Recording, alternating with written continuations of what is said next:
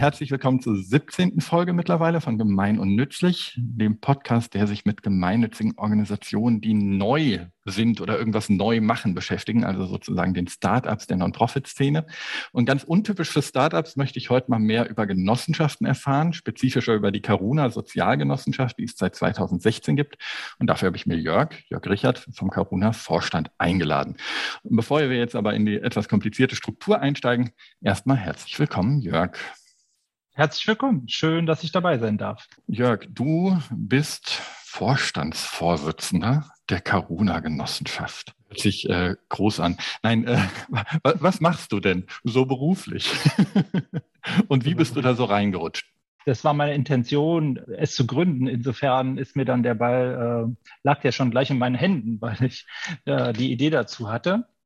Und es ist am besten immer Leute zu überzeugen, äh, mitzumachen, wenn man sagt, man ist selber auch dabei, nicht nur der Ideengeber ihr, ihr habt ja Caruna, die Genossenschaft, Caruna, den Verein. Vielleicht noch ganz kurz zu dir. Du bist da auch schon fast diese 30 Jahre mit dabei. Oder kommst du so dann klassisch aus der Jugendbewegung oder kommst du klassisch aus der sozialen Arbeit?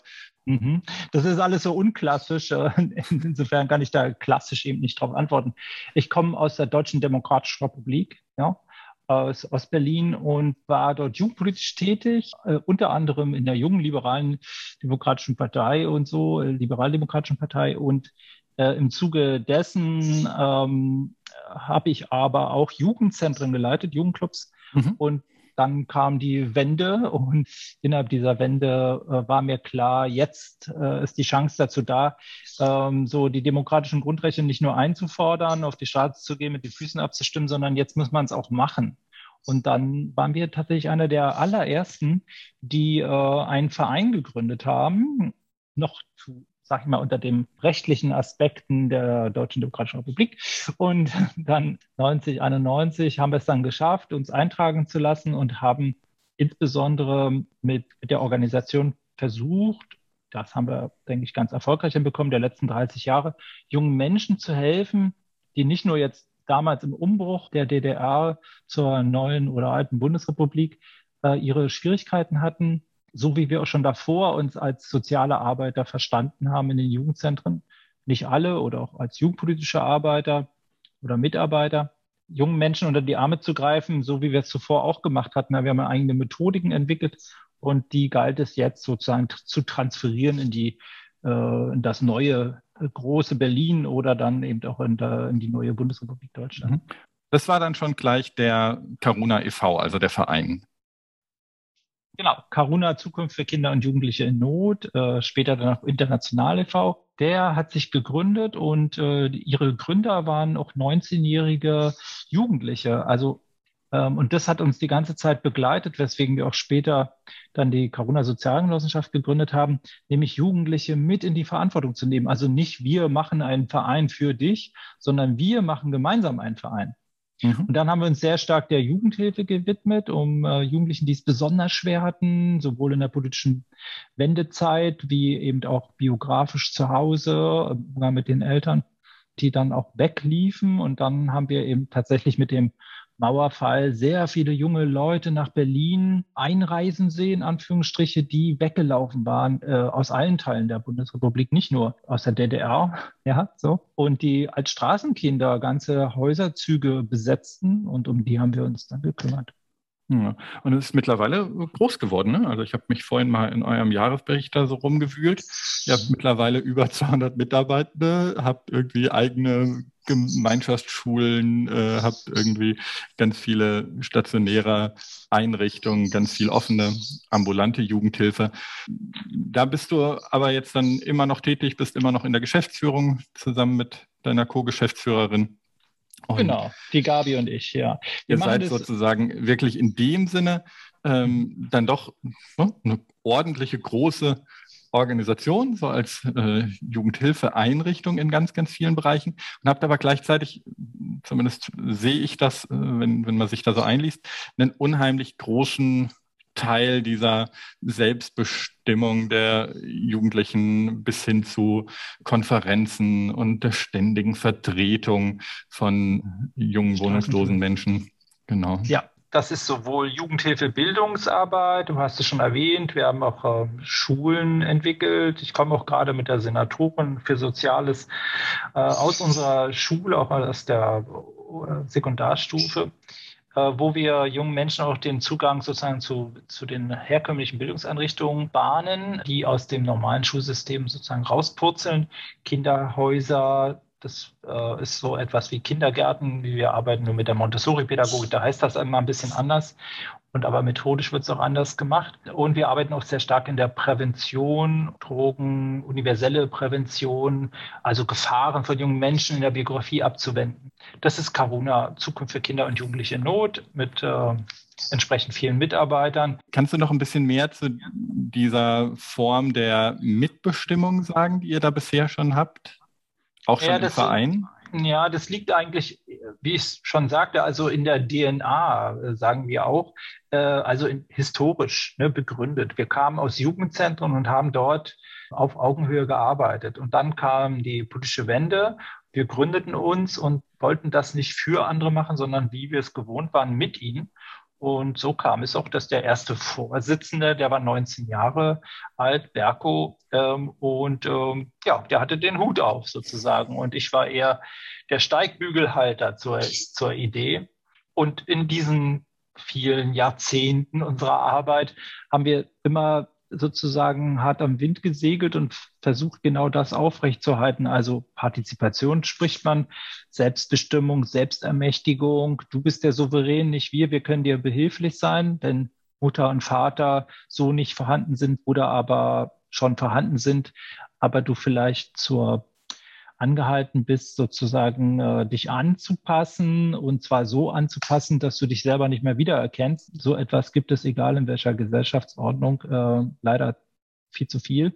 Und also wieder dem Gehorsam nach äh, Professor Grün, ja, das ist einer unserer Vorbilder, wenn man so will, der, der Wissenschaftler, die genau da sozusagen äh, den Finger drauf halten und sagen, also du bist souverän und du bist nicht das Komplimerat deiner Eltern, sondern du bist du. Ich finde es auch immer einen ganz wichtigen Aspekt jetzt gerade im, im, ja, im Erwachsenenwerden und damit meine ich jetzt nicht nur die Frühpubertät, sondern wirklich im, im sich selber werden.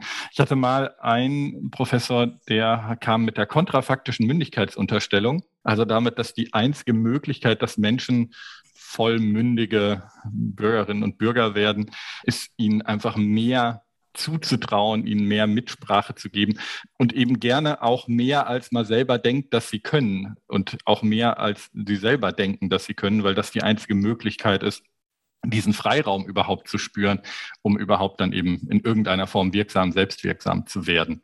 Das habe ich leider vergessen, von wem das kommt. Das macht nicht, hört sich sehr klug an und entspricht tatsächlich unserem unserem Weltbild, will ich mal sagen. Und in der Jugendhilfe rutscht das natürlich alles irgendwie äh, merkwürdig durcheinander, weil da ist dann das Jugendamt, der hat den staatlichen Auftrag und der sitzt dann mit am Tisch und also gleichzeitig habt ihr ja in der Jugendarbeit alleine durch die Finanzierungsstrukturen, alleine durch die Ämterstrukturen, habt ihr ja auch im Verein dann häufig eine gewisse Form von Macht gegenüber? Also das heißt, da muss genau. jetzt ein Zettel mit rein, da muss jetzt irgendwie ein Abschluss gemacht werden, da muss äh, eine gewisse Beratung durchlaufen werden, da muss irgendwas freigegeben werden. Das werdet ihr ja auch im Alltag immer haben. Und vielleicht auch rein strukturell, dann gibt es ja auch Mitarbeitende, die da halt Mitarbeitende sind und die ihren Job haben und da vielleicht ein bisschen stärker drin sind.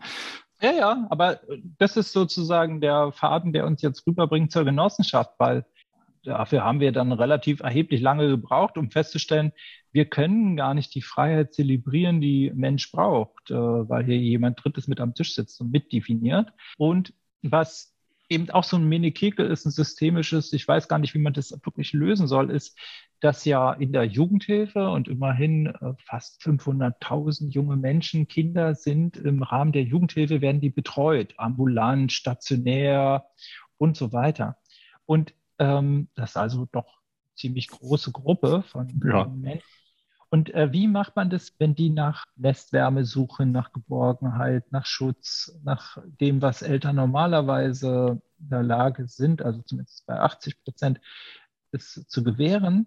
Und gibt es da praktisch so ein, ja, gibt es dafür eine Ersatzvariante? Äh, ja? Da haben wir gesagt, ja, eigentlich ja schon die Zivilgesellschaft. Also du, ich, ja. Ich dachte, das SOS Kinderdorf. Also, ja, das ist ja, ich finde kind, SOS Kinderdörfer. Oder ja, allgemein die familienähnlichen Einrichtungen. Ja, genau, ich finde das äh, wichtig, äh, dass es die gibt, aber wenn man genauer hinguckt, und das ist übrigens bei uns ja nicht anders, ist es immer exkludiert. Es ist immer, weißt du, die, die in der Hausotterstraße sind Jugendliche, die, die Probleme haben mit dem Umgang von Drogen und die psychisch erkrankt sind. Ja, das ist eine Wohngruppe. Mhm. So, dann machen wir Wohngruppen für Geflüchtete auf. Dann machen wir Wohngruppen für Mädchen auf, die sexuell gefährdet sind irgendwie, weil äh, schon mal Erfahrungen gemacht haben mit Missbrauch, ja. Oder, oder. Also das heißt, wir exkludieren immer Gruppen und die bleiben dann unter sich. Ja, das kann ja eigentlich nicht gut sein. Wie kann man denn im stationären Bereich also wirklich Inklusion anstreben? Ja, das, das ist äh, unlösbar. Also zumindestens so, ja. Mhm. Und aber um, um aus dieser Kalamität zu kommen und spätestens dann, wenn der Jugendliche uns verlassen soll, aber ja eine tolle Bindung aufgebaut hat, haben übrigens ja auch wir mit ihm, ja, das reißt uns immer, das reißt uns immer das Herz raus. Und das ist so, ne? Und als wir dann mit der Idee der Genossenschaft kamen, hatten wir so eine Art große Versammlung einberufen mit sehr vielen Jugendlichen aus unseren stationären Hilfen. Und dann haben wir da diskutiert und dann hat ein Mädchen gesagt, jetzt, jetzt verstehe ich dich vielleicht. Ja, warte mal, darf ich dich mal fragen? Hier, der Lü, den ich so mag, ne? Das heißt, der ist nie, der ist nicht mehr weg. Der ist dann nicht weg. Also der ist dann noch. So, der bleibt mhm. einfach mhm. wie so ein Onkel, ja. So, ja, genau. Wow. Und dann haben alle geklatscht. Also da war irgendwie so, wow, ja, jetzt verstehen wir es. Das ist natürlich erstmal alles nur gedanklich konstruiert und äh, das harte Arbeit, das dann so tatsächlich aufzubauen und mit Leben zu erfüllen. Aber du bist ein Teil, ein Teil sozusagen einer Gemeinschaft. Und was gehört ja zum Teil einer Gemeinschaft dazu, wie bei einer Sozialgenossenschaft, ist, sich zu kümmern. Ja, um was denn? Ja, um Biodiversität, um das Klima, um soziale Gerechtigkeit. Ja, wie denn? Ja, dann erzählen die eben, wenn ich könnte, dann würde ich das ja so und so machen. Ich habe das und das erlebt. Ja, und da stellen wir fest, die sind ja Experten ihrer Lebenssituation und damit natürlich auch stellvertretend für andere Menschen mit Exklusionserfahrung. Wir brauchen deren Expertise für den sogenannten professionellen Bereich. Wo ist denn da die Einflussnahme eines Obdachlosen für die Obdachlosenhilfe? Und mhm. dann wird dann wird spannend und dann reden wir über Peers und dann holen wir die rein in diese Hilfekonstruktion und lassen die mitwirbeln und suchen nach innovativen Lösungen. Und da habt ihr jetzt als organisatorische Lösung vor ein paar Jahren, 2016, eine Genossenschaft gegründet, die auch Karuna heißt. Das macht es manchmal ein bisschen kompliziert. Gibt jetzt den Verein und die Genossenschaft. Kannst du kurz sagen, was macht für euch den besonderen Wert aus, das jetzt nicht einfach als, ja, dann nehmen wir halt den den Club, nehmen wir den Verein, nehmen wir die Weiterführung dessen und machen hier noch ein offenes Kontaktangebot, was sich jetzt an die ehemaligen richtet, sozusagen den Karuna Alumni Club. Äh, warum habt ihr das erstens ausgegründet als wirklich komplett eigenständige Organisationsform und das dann auch noch in Form von einer Genossenschaft gemacht? Ja, das hat viele Gründe. Das würde jetzt tagesfüllend sein, um sozusagen da wirklich in die Tiefe zu gehen, aber so ein paar Schlaglichter. Also einmal sind wir ziemlich gemein, weil wir uns selber stören wollten. Also äh, wenn wir eine zweite Organisation gründen, dann war mir klar, dass die Perspektive, die die Jugendlichen, nachdem sie Karuna zum Beispiel e.V. durchlaufen sind und kommen dann rüber in die Genossenschaft, empowern sich hier, dass sie dann auch kritisch gucken werden auf das, was sie da vorher erlebt haben. Ja? Mhm. Das ist nicht so reibungslos. Und wir wollten auch wirklich diesen, ähm, auch die, die Widersprüche, die dann auf, aufkommen, wo dann Jugendliche, wenn sie in der Genossenschaft sind, äh, kritisch drauf gucken und sagen, ja, äh, das will ich jetzt aber nochmal anders machen, also so wie ihr das da gemacht habt. Und dann kommen die ja auch, das ist mitunter sehr witzig, und dann kommen die auf einmal, nach zwei Jahren, kommen die zurück und stehen, sage ich mal, vor der äh, Jugendhilfetür als Mitarbeiter von der Karuna Sozialgenossenschaft. Hm. Und, und, und dann kriegt der Mitarbeiter da manchmal auch so ein bisschen das Grübeln. Ne? Und dann sind die vielleicht ganz souverän und dann kritisieren die mich jetzt, ja, so oder uns als System, ja.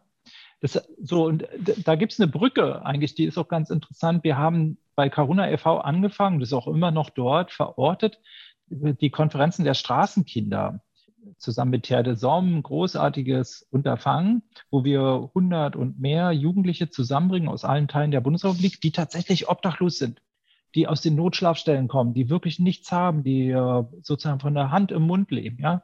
Über fast 40.000 Jugendliche, über 20.000 Minderjährige davon leben auf der Straße in Deutschland total irre. Ja, in so einem mhm. reichen mhm. Land. Wie geht denn das? Ja? denn steigen? Was passiert denn da eigentlich in so einer Gesellschaft? Und die kommen zusammen, um dann der Politik sozusagen die Beine zu machen. Ja, also äh, und sagen, Frau Ministerin, ja, das geht schon seit so vielen Jahren. Wir haben jetzt schon die dritte ähm, Ministerin tatsächlich, drei Ministerinnen bei unseren Konferenzen gehabt. Und noch immer ist das SGB 8 nicht äh, sozusagen durch den Bundestag. Ja, ja, das haben wir doch schon mitgeschrieben. Ja, was, so. Und ich überspitze natürlich ein bisschen, aber äh, erzählt es auch ein bisschen flapsig, aber das ist natürlich auch bitter ernst. Und dann sagen die Jugendlichen, so in meiner Biografie hat sich nichts verändert zum Positiven. So, sie haben uns aussortiert, und äh, scheinbar so ist hier eine Gemengelage, die uns nicht reinkommen lässt. Ja, zu der Mehrheit. Mhm. Ja, wenn ich mit, wenn ich mir die Shell-Studie angucke, ähm, dann äh, lese ich immer dasselbe, jedes Jahr, nämlich, also bei allen positiven Nachrichten, die da im Übrigen drinstehen, ja, dass es 80 Prozent richtig gut geht. Da stehen aber auch immer 20 Prozent, denen es richtig schlecht geht. Und zwar seit 30 Jahren. Da hat sich nichts getan. Und ähm, das ist so wie bei Schule, da, dass Inklusion nicht gelingt. Ja? Und da ist Deutschland wirklich ein Vorreiter im negativen Sinne. Ja? Wir werden von der UN abgestraft, mhm. weil wir das nicht hinbekommen. Ja? Und äh, was macht die Genossenschaft da dann anders? Die nimmt die und als gleichberechtigte ja, jetzt, Teile auf, oder? Ich meine, genau, und jetzt musst du dir vorstellen, sind solche Konferenzen mit 100 Jugendlichen, Arbeitsgruppen und es wuselt so und es kommen Ideen und wie man es anders machen kann. Und eine Idee war vor ein paar Jahren, warum können wir eigentlich nicht unqualifiziert qualifiziert, ja? Wenn ihr sagt, wir haben eine Expertise, also unsere Lebensbiografie und unsere, unsere Sichtweise interessiert euch, warum können wir nicht an eurer Seite als Sozialarbeiter tätig sein? Mhm. Ja, nehmt uns doch mal ein Jahr mit, gibt uns auch mal Geld im Übrigen. Das, das war so ein Auftrag, ja, und alle haben, haben sich so ein bisschen an den Kopf gegriffen. Es gab auch einige Sozialarbeiter aus anderen Bundesländern, die nur mit dem Kopf geschüttelt haben. Die fanden das richtig gefährlich, diese Idee. Also da, da sind Jugendliche, denen es sage ich mal, ähm, die sich da auch wohlfühlen, dann haben die eine Idee, nämlich an der Seite ihrer mitzuarbeiten. Dann kriegen die Sozialarbeiter wegen Nähe- und Distanzproblemen, kriegen die Kopfschmerzen und sagen, oh Gott, was geht denn hier ab? Ja? Das heißt, das macht schon, das auch ganz schön kompliziert. Das macht es kompliziert und so, aber frage ich mich natürlich, warum da so Angst ausgelöst wird. Also ich frage mich das. Mhm. Nur heute ist es so in Berlin, dass wir über das solidarische Grundeinkommen Jugendliche eingestellt haben, die keinen Schulabschluss, keine Ausbildung haben und die als Peers arbeiten. Da mussten wir uns natürlich ordentlich Wissen zulegen und die sozusagen mit unserer Hilfe, also mit professionellen auf Jugendliche zugehen, die auf der Straße leben. Ja? Und da gibt es Rollenkonflikte und Schwierigkeiten ohne Ende, aber es gibt auch äh, großartige Effekte. Wir haben in der, in der Pandemie zum Beispiel äh, Hotels angemietet und haben Jugendliche dort unterbracht. Wir haben 1100 mhm. Jugendliche innerhalb von einem Jahr äh, aufgelesen, versorgt, ins Jugendamt zurückgebracht zu den Eltern, äh, Hotelplätze besorgt, wenn sie volljährig waren, um sie von der Straße zu holen, um sie im doppelten Sinne zu schützen, einmal vor sexuellem Missbrauch äh, auf der Straße, aber natürlich auch vor der, vor der Pandemie. Und mhm. genau, und das hätten wir ohne die jugendlichen Peers nicht hinbekommen, weil die haben den Zugang. Ich finde die in der ja. Stadt Berlin nicht. Da kann ich noch so ein toller Sozialarbeiter sein. Also da, wo die Jugendlichen sich sozusagen in welchen Fabrikgeländen, die sich da sozusagen niederlassen, da brauche ich Insiderwissen. Ne? Ich brauche den Kontakt. Und die Peers haben den. Ja? Und die haben natürlich auch eine Ansprache, die schnell auf Vertrauen schafft. Ja, ja dann haben sie natürlich einen Rollenkonflikt, da müssen wir ihnen wieder helfen. Aber, Punkt, Punkt, Punkt. Also die Konferenzen der Straßenkinder bei Karuna e.V. haben auch ausgelöst, dass wir diese Arbeit dann später bei der Genossenschaft aufnehmen konnten. äh, mit einer eigenen Rechtskonstruktion, auch um die Jugendhilfe zu stören, also uns mhm. selber zu stören, äh, Fragen aufzuwerfen, wie man es besser machen kann. Dann heißt das aber strukturell, dass die Genossenschaft dann eben keine klassischen Jugendhilfegelder hat, also nicht jugendamtsfinanziertes, sondern dann eben, du hattest ja gerade schon zwei Organisationen genannt, mit denen ihr dann mal zusammenarbeitet, dann eben über Organisationen, über Stiftungen, über Spenden, über Ehrenamt sich sozusagen ein bisschen raushält aus dieser, äh, ich sag mal, staatlichen Abhängigkeitsfinanzierung. Ist das? Ja, also wir sind, wir sind als Genossenschaft auch anerkannt als staatlicher freier Träger der Jugendhilfe, ja, mhm. aber wir nehmen keine staatlichen Mittel in Anspruch. So. Äh, aus dem Bereich Soziales, ja. Also bei der Hilfe für Obdachlose, da gibt es Formate, wo wir jüngeren und älteren Obdachlosen helfen, aber nicht äh, im Bereich der Jugendhilfe. Und wäre das jetzt mit dem Verein selber nicht machbar? Oder ist das einfach eine, äh, ja, so, so eine klassische Beibootgeschichte. Wenn wir das, das organisatorisch trennen, dann ist es vielleicht ein mhm. bisschen selbstlaufender und kann vielleicht auch mal schneller was ausprobieren, ohne dass da immer gleich Vereinssitzungen drüber entscheiden müssen.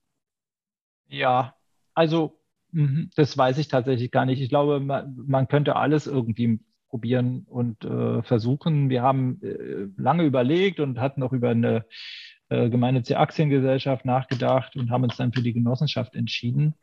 Ähm, ich finde es nach wie vor ganz schlau. Das hat auch seine Nachteile. Also, ähm, aber eine eigene Rechtsform, ähm, glaube ich, ist dann ganz gut, um freiere Entscheidungen zu treffen und auch mal Risiken einzugehen, äh, die man als jetzt eingetragener Verein vielleicht gar nicht machen würde. Du hast ja auch eine innere Struktur und du hast dann natürlich auch bürokratische und andere Anforderungen. Und ja, also es ist so, wie es ist, sage ich mal so. Wir haben uns dafür entschieden. Und es hat immer alles Vor- und Nachteile. Man kann es sicherlich auch anders machen. Ja, also umso freier die Form wäre, ja, umso besser wäre es. Da, und da ist Genossenschaft jetzt auch nicht gerade das Goldene vom Ei. Also du hast ja noch einen Genossenschaftsverband und da bist du im Handelsregister eingetragen. Also es, die, die Organisationen sind doch sehr eingebettet in Bürokratie und doppelt und dreifach und vierfache Absicherung. Das ist alles ganz wichtig auch, aber es kann auch Probleme bereiten, äh, um schnell Fahrt aufzunehmen da sind wir dann mitten im Heute. Also wir leben in einer Transformationszeit. Wir haben, um das Klima und deren Auswirkungen in den Griff zu kriegen, die unmittelbar sehr schwere Auswirkungen auf Menschen, die unter Armut leiden, äh, sowohl in Deutschland wie auch überall in der Welt äh, sehr schwere Auswirkungen haben werden. Und wir haben wirklich sehr wenig Zeit. Wir müssen jetzt sehr schnell machen und versuchen da unser 1,5 zu bleiben und müssen uns gleichzeitig darauf vorbereiten, dass wir es nicht schaffen, was so ausschaut. Und dann äh, Heidewitzka, also wie machen wir denn das jetzt äh, mit den vielen Obdachlosen, zum Beispiel in Berlin, wenn der Sommer so heiß ist, über 40 Grad? Ja, in Frankreich hat man ein Alarmsystem. 2016 gab es in Europa 70.000 Tote. Nicht richtig übrigens unser Bewusstsein, ja, weil die Modalitätsrate erst später bemessen worden ist oder äh, untersucht worden ist. Das steht heute in Fachbüchern. Wir haben uns überhaupt nicht vorbereitet. Es gibt kein Alarmsystem, anders wie in Paris, da gibt's das. Äh, wir brauchen Cooling Center, sagt man in New York. Äh, da gibt's 500. Wenn es ab 30 Grad äh, gibt es eben Aufenthaltsorte für obdachlose Menschen, für Straßenkinder, für Omis, Opis, für kleine Kinder äh, mit Mutti und Vati, wenn die unterwegs sind. Ähm, wir müssen also so eine Transformation hinlegen, sowohl hinsichtlich dessen, was Klimaerwärmung und äh, sozusagen Ergebnis hat. Ähm, und da müssen wir auf die sozialen Ausgleich ähm, großen Wert legen. Das haben wir bisher ja nicht hinbekommen und die Pandemie hat ja da einiges gezeigt. Ich habe ja gerade zum Beispiel genannt, wie geht denn das, dass die Jugendhilfe zusammenklappt und auch die Obdachlosenhilfe sozusagen über Nacht zu war. Und dann waren, standen Leute vor uns, die drei Tage lang nichts gegessen hatten. Das so mitten in Berlin. Das ist ja unfassbar. Ja. Da sieht man eben, das ist wie so ein Brennglas, ne, was in der Pandemiezeit sozusagen über die Gesellschaft gelegt worden ist, was schon vorher nicht funktionierte, funktionierte erst recht nicht. Genau, also ihr habt jetzt bei der Genossenschaft, nur mal, wenn ich da so drüber gucke, ihr, ihr habt diese äh, Hotelunterbringung, beziehungsweise allgemein die, ja, nicht Corona-Soforthilfe, aber die Soforthilfe in Zeiten von Corona, äh, ja dann wirklich sehr, sehr schnell auf die Beine gestellt. Ihr habt das äh, so ähnlich schon mal mit einem Buskonzept vor zwei, drei Jahren äh, gemacht für Obdachlose. Ihr habt äh, mittlerweile einen Laden, ihr habt ein äh, eigenes Straßenmagazin. Äh, ich habe gerade äh, in der Vorbereitung gesehen, ihr habt sogar noch mal ein großes Gartengrundstück in Brandenburg mit ein paar tausend Quadratmeter Garten. Wie wird denn dann entschieden, was ihr da für Projekte macht? Ist es dann wirklich die Jugendlichen, jungen Erwachsenen sagen, da haben sie Lust drauf und ihr sagt, ja gut, wenn wir es gewuppt kriegen, dann machen wir das? Oder ist es dann immer eine komplette Genossenschaftsversammlung mit 100 Genossinnen und Genossen, die sagen, ja, stimmen wir mehrheitlich drüber ab, was ja dann vielleicht langfristig auch äh, nicht die schnellsten Entscheidungen sind. Wie kommt ihr zu diesen ganzen tollen Projekten? Ja, ich will mal äh, gar nicht eine Antwort liefern, wie wir bisher dahin darauf gekommen sind, sondern ich greife mal vor in die Zukunft. Äh, wie wollt ihr? Wir, äh, am liebsten auf. In den ersten zwei, drei Jahren haben wir uns ja erstmal aufgebaut. Wir haben erstmal die äh, Mitglieder gesucht und gefunden. Wir haben sehr viel familiäre Sachen gemacht, sage ich mal. Äh, Eierkuchen, Nachmittage veranstaltet, waren auf Demonstrationen, haben uns äh, gefunden, gesucht und gefunden, äh, menschliche Beziehungen aufgenommen, andere Leute eingeworben und Institutionen. Und spätestens dann mit dem Ausbruch der Pandemie haben wir gemerkt, dass wir, ich sag mal, nicht wirklich zukunftssicher sind. Ja, also wie kann man diese Innovation, nenne ich das jetzt mal, ja, da kann man ja unterschiedlich ja. drauf gucken, wie kann man die dann kann man die systematisch organisieren? Woher kommen die eigentlich? Woher kommen diese guten Ideen, wenn es gute sind? Ne? Ich, da gibt es immer noch Leute, die sagen, das ist alles nicht gut und äh, ah, Schummel und so. Also woher kommen denn die Ideen? Die kommen meines Erachtens daraus, dass diese direkte Beteiligung stattfindet. Der Menschen, die eben diese Exklusionserfahrung gemacht haben, die kommen mit diesen Ideen, die sind die, die Treiber sozusagen.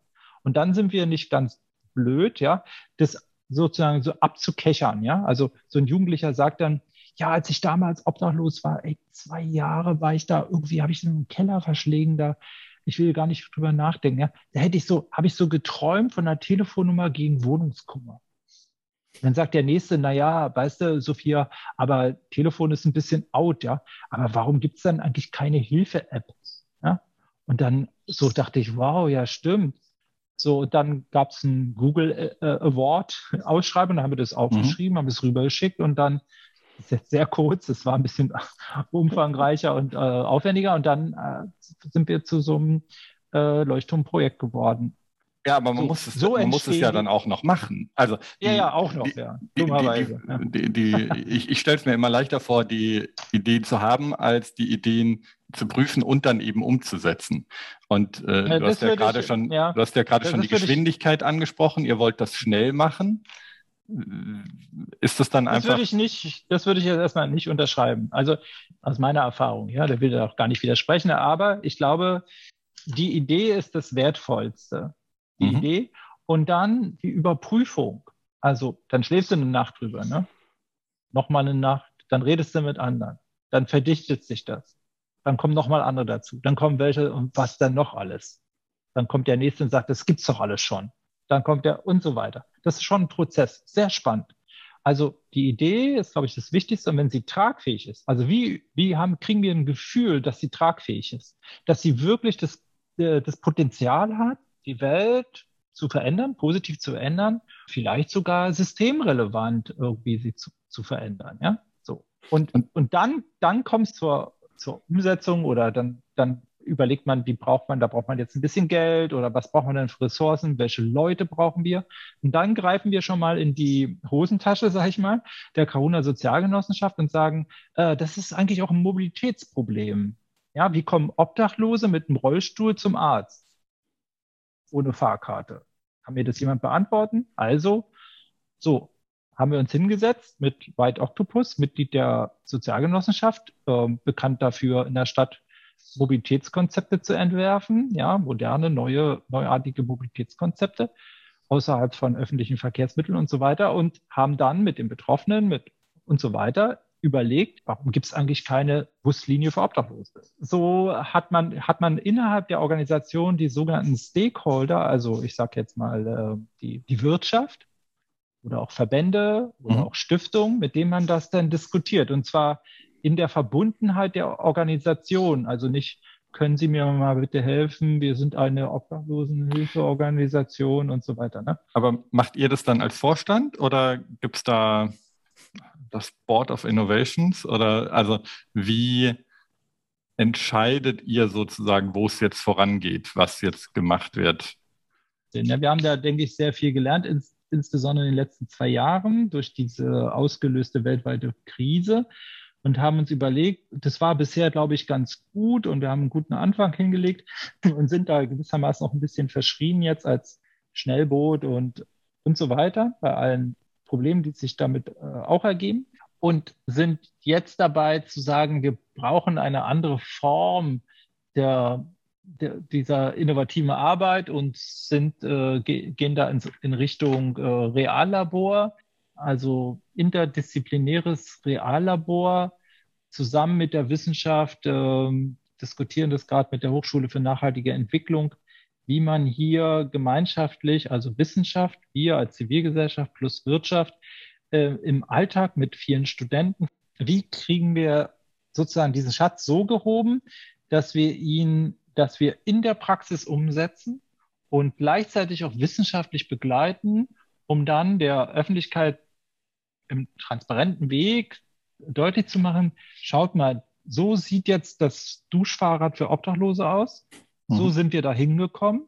Äh, wieder auf der Grundlage der Menschen, die diese Erfahrung gemacht haben und sagen, ich gehe da nicht mehr hin, da habe ich so viel Stress äh, und ich weiß nicht, wo ich duschen soll. Ja? Und kann man das jetzt sozusagen durch performative Soziologie, also gleichzeitig eben begleiten und schauen, wie viele Menschen nutzen das, ist es effektvoll? Äh, was, was sagen die Nutzer dazu? Macht man das transparent und zeigt es am Ende des Tages oder im Prozess den anderen sozialen Einrichtungen zu sagen, schaut mal, es ist Open Source.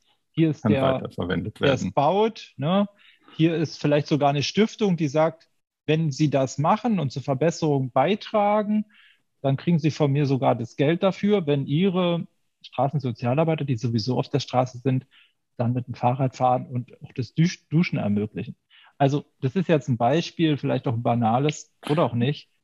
Schwierig mhm. für uns als Sozialgenossenschaft, das wäre der kritische Moment, ist, dass wir uns auch in den letzten Jahren zu viel im operativen Teil sozusagen zugemutet haben, muss man schon fast sagen. Also bei so einer Fahrräder müssen ja rausfahren. Wer macht denn das jetzt? Genau, und das dann auch nach fünf Jahren vielleicht noch. Genau, ja, und da haben wir jetzt, ähm, sind wir auf so einem Weg der Transformation.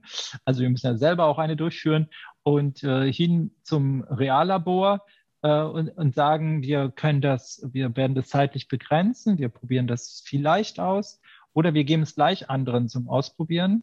Und wir sind eher das Entwicklungslabor, ja, und die anderen dürfen es in der Realität sozusagen die Anwendung bringen oder wir, aber wir wollen uns hier nicht verheiraten mit so einem Projekt und dann die nächsten 20 Jahre Wasser rausfahren.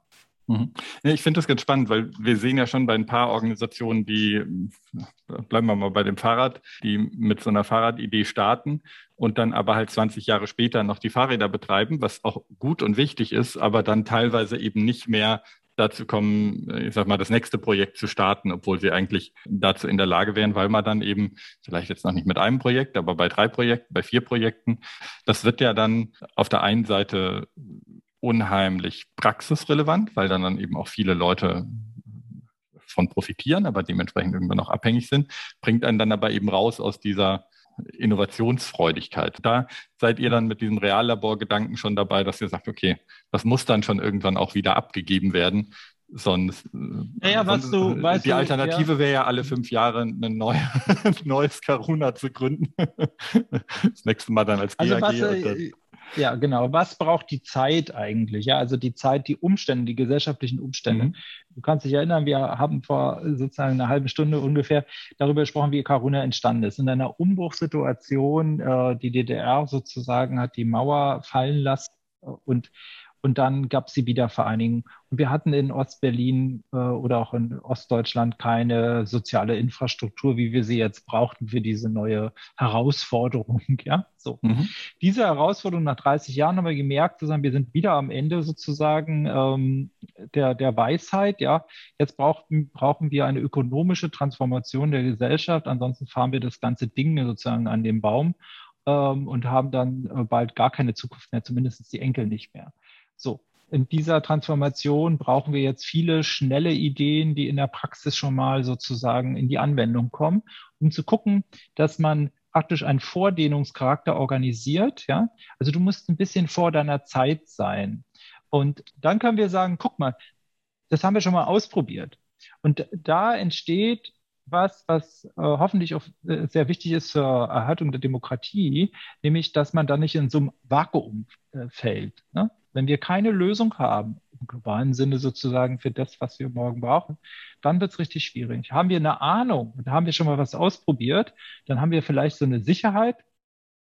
Und äh, wenn wir das jetzt noch stärker universitär machen, dann ähm, haben wir auch die genügende Einbettung. Ja? Ja, und dann eben auch die größere Chance darauf, es breiter zu bekommen, es vielleicht mehr übernommen zu bekommen bei anderen Trägern, Städten, Ländern, Einrichtungen. Ja, das ist auch nochmal interessant, auch sehr kritisch. Also du bist ja in so einem Feld, wenn du da direkt arbeitest, ähm, dann bist du eine totale Konkurrenz. Ne? Die Konkurrenz unter sozialen Trägern, das ist wirklich, da stecke ich mir den Finger in den Hals. Das ist sowas von brutal.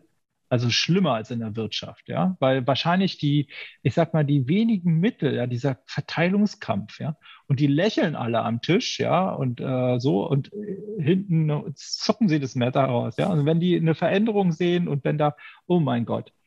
Und ich glaube, dass wir auch da raus müssen aus dieser Kalamität und hoffe ich mal, dass das auch dazu beiträgt, dass wir praktisch etwas in die Anwendung schicken und es den anderen zur Verfügung stellen als Open Source und damit ihnen auch behilflich sind, dass sie Arbeit besser machen können und wir da nicht äh, sozusagen in der Konkurrenz hängen bleiben. Da geht so viel Energie drauf. Ich hatte vor zwei Folgen hier mal ähm, Kollegen vom Pixel Labor mit dabei, die das Thema Digitalisierung für Menschen mit Behinderung machen.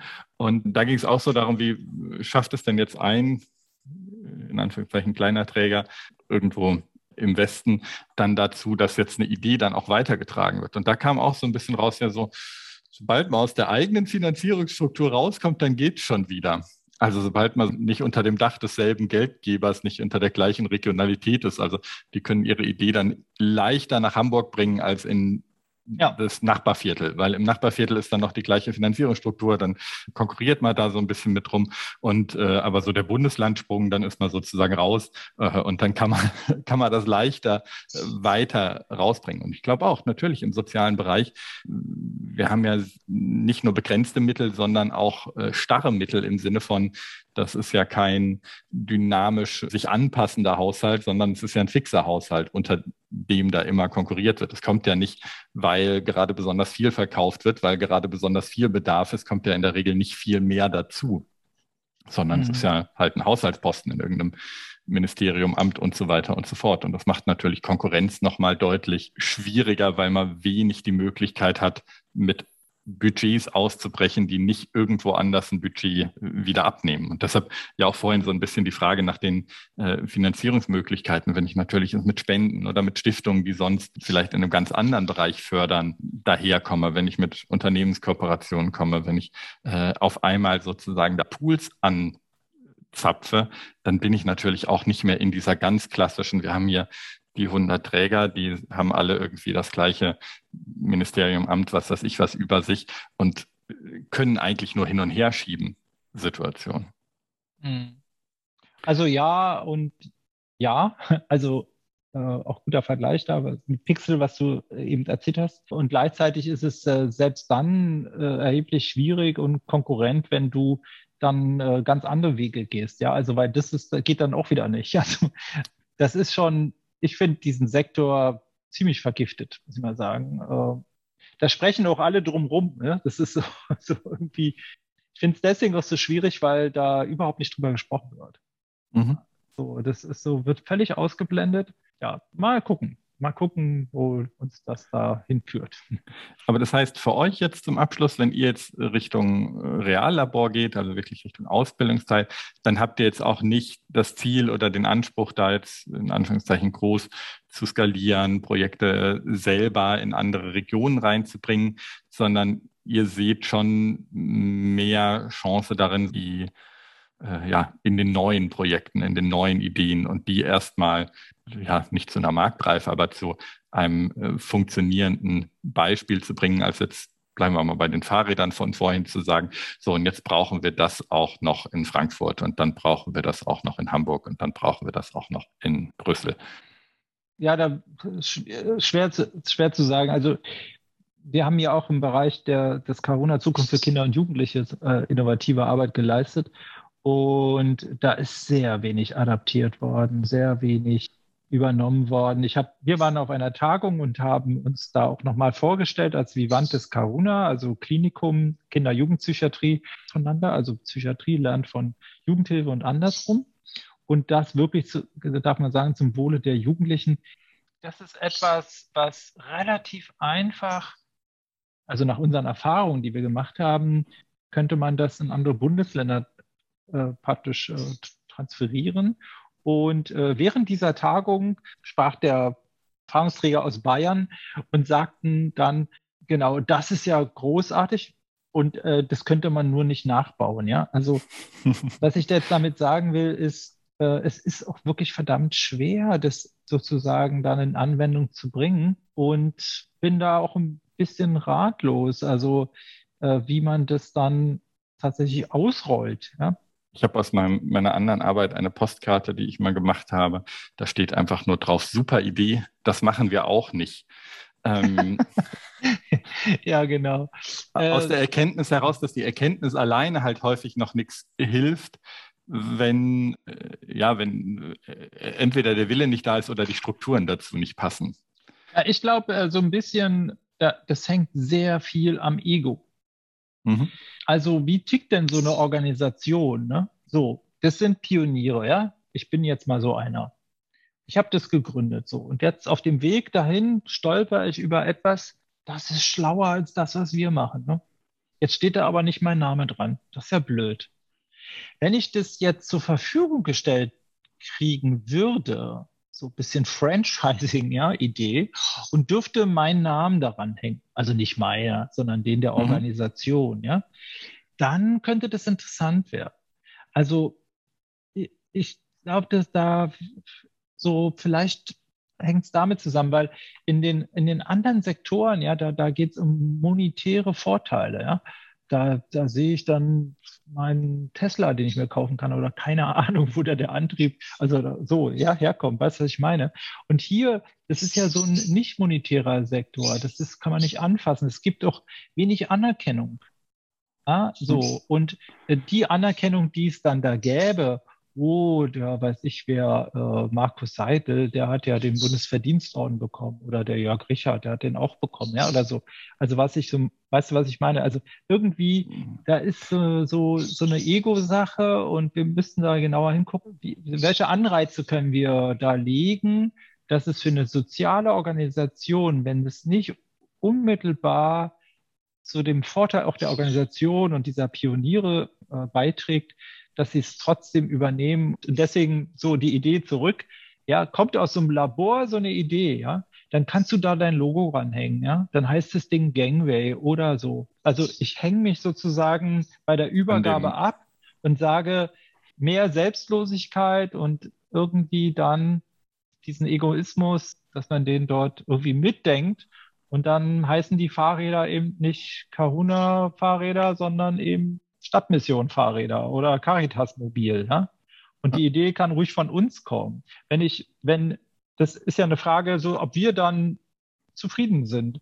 Und ich denke, wir sind zufrieden, weil wir schon wieder die nächste Idee haben. Also Vielleicht ja, das ist ganz spannend. Also weil äh, deshalb nochmal zurück, so die, die, diese Pixellabore, die das als klassisches Franchise machen. Ne? Da kann ich dann zwar irgendwie, dann ist das das Caritas Pixellabor, dann ist das das Diakonie mhm. Pixellabor und so weiter und so fort, die dann aber noch sehr viel gemeinsame Weiterentwicklung daran haben. Also sozusagen die gründen quasi, äh, die haben es jetzt nicht als Genossenschaft, aber da äh, ist dann halt jeder Träger nochmal zusammen und die profitieren weiter voneinander, was natürlich besonders spannend bei Modellen ist, die sich noch weiterentwickeln, bei denen da noch weitere Sachen reingehen. Und das andere ist ja dann wirklich die Idee, und das ist gar nicht so leicht. Ich erinnere mich daran, dass die Sozialhelden hier in Berlin zumindest sagen, äh, ich glaube auch äh, mal die Pfandspende erfunden haben. Also so, äh, ne, dass du neben dem Pfandautomaten deinen mhm. Pfandbon da spenden kannst. Ah, und die heute immer noch so manchmal so ein bisschen krummelig sind, weil äh, das ganz viele andere nachgemacht haben, ja, aber nie jemand so die Idee gewürdigt hat, dann das teilweise natürlich auch falsch aus Sicht der Gründerinnen und Gründer umgesetzt wurde und so. Also es ist natürlich auch von, von der Organisationsseite manchmal dann, dann schwierig. Da bin ich sehr gespannt, was dann bei euch aus dem Reallabor Corona so rauskommt und äh, wünsche euch ganz viel neue, tolle Ideen, aber eben aus meiner Sicht, weil ich das immer das unheimlich Wichtige finde, eben die Nachmacherinnen und Nachmacher. Also dass äh, eben, dass so eine Idee dann auch weiter wächst und vielleicht ja dann eben zur Normalität wird. Also zu so einem ganz normalen Ding, dass es halt sowas gibt, dass halt Menschen äh, in Hotels untergebracht werden zum Beispiel oder dass es eben äh, Duschfahrräder gibt und all diese wunderschönen Dinge. Jörg, vielen, vielen Dank dir und ganz, ganz viel Erfolg. Ich habe noch zum Abschluss zwei Fragen, die so ein bisschen in Organisationsrichtung gehen. Und zwar ist das ganz als erstes mal die Frage, welche zivilgesellschaftlichen Organisationen fehlen uns denn noch in diesem schönen Lande? Also welche Organisationen sollte man denn eigentlich noch gründen? Also nehmen wir mal an, du hättest jetzt einfach äh, dein äh, dein Stipendium dafür, dass du ganz kreativ sein kannst und guten Gewissens all deine bestehenden Jobs abgegeben. Was glaubst du, welche Arten von Organisationen fehlen noch in Deutschland? Systemübergreifend, also nicht sektorial gedacht, sondern immer systemübergreifend äh, zu arbeiten. Ich glaube, das ist die Herausforderung unserer Zeit und das würde ich mir wünschen, dass viele Inseln entstehen, wo systemübergreifend nach Lösungen gesucht wird und die dann auch noch sehr gut vernetzt sind und zwar international. Weißt du, auch so als Nebensatz, ohne jetzt nochmal die ganze Veranstaltung sozusagen vorne zu machen, die, wir haben ja international ähm, wahnsinnig gute Erfahrungen auch bei Social Entrepreneuren und deren Organisationen. Ja? Wir waren in den USA kurz vor der Pandemie, Pandemieausbruch und wir haben dort weil die einen immensen Druck haben in New York, zum Beispiel mit der Obdachlosigkeit. Ne? Wir haben da so gravierend großartige Problemlösungen gesehen. So, da, so und, und die sind hier überhaupt unbekannt. Ja, und dann denke ich immer, globale Welt, ja, aber im sozialen Sektor scheinbar nicht, ja. So, warum gibt es hier keinen Austausch, ja? Und wir haben internationale äh, Preise verhängen wir, Awards und so weiter, ja. Und die Projektgewinner, äh, ja, die sind gar nicht vernetzt miteinander. Ashoka mhm. hat jetzt damit angefangen, Gott sei Dank. Google, die Google Awards, ja, die Preisträger sind nicht vernetzt miteinander, ja. Das versuchen wir jetzt. Und ich denke, wir müssen wirklich global handeln. Und wenn wir eine Idee haben, die auch international abfragen können bei den anderen Stakeholdern, die es gibt oder Freunden oder die im Sektor unterwegs sind oder auch nicht im Sektor und dann abklopfen und gucken und die Erfahrungen sozusagen austauschen. Und dann können wir beginnen mit der Umsetzung und vielleicht auch international abgleichen. Das würde mir Freude bereiten, wenn es zukünftig sehr viele Organisationen gibt, die praktisch die ganze Bandbreite von Leben als äh, Projekt verstehen und in die Entwicklung gehen und äh, viel weiträumiger zu denken als nur für den meinetwegen Sektor der, der Obdachlosen. Mir fiel jetzt gerade, weil du das gesagt hast, der World Future Council aus Hamburg ein, die, das jetzt gar nicht im sozialen Bereich, aber die insgesamt gucken, was gibt es denn so an attraktiven Gesetzgebungen und Projekten in verschiedenen Ländern und versuchen, die so ein bisschen untereinander zu tauschen. Also was hat denn Costa Rica schon mal probiert, um das zu machen? Weil selbst auf dieser hohen politischen Ebene gibt es ja, ich sag mal, die, die Arroganz der Länder, alles neu und alleine denken zu müssen. Und das finde ich sehr schön, wenn das Großartiger in den sozialen Ansatz. Bereich übertragen wird. Großartiger Ansatz, toll. Also kein besseres Beispiel als das, nämlich Genau, was haben denn die international, also international gesehen, was haben denn die verschiedenen Länder für gesetzgebende äh, Möglichkeiten? Äh, so, und äh, wir können auch mal ein Gesetz abschreiben. Ne? Ja. Da bin ich bei der aller, allerletzten Frage, nachdem wir jetzt mal darüber gesprochen haben, was es noch geben sollte. Die ist die Frage nach anderen Organisationen, die du mir empfehlen würdest, mit Blick so ein bisschen auf Neugründungen, auf neue Wege, auf nicht immer dasselbe tun, sowohl strukturell als auch von den Bereichen, die vielleicht noch gar nie angedacht wurden. Gibt es da ein, zwei Organisationen, wo du sagst, oh, die finde ich gerade einfach toll, äh, ganz also, egal aus welchem Bereich? Mich, mich, inspirieren die, die gar keine sind. Mhm. Äh, und die eher wirklich so Graswurzelbewegungen, äh, das sind tatsächlich vorwiegend junge Menschen.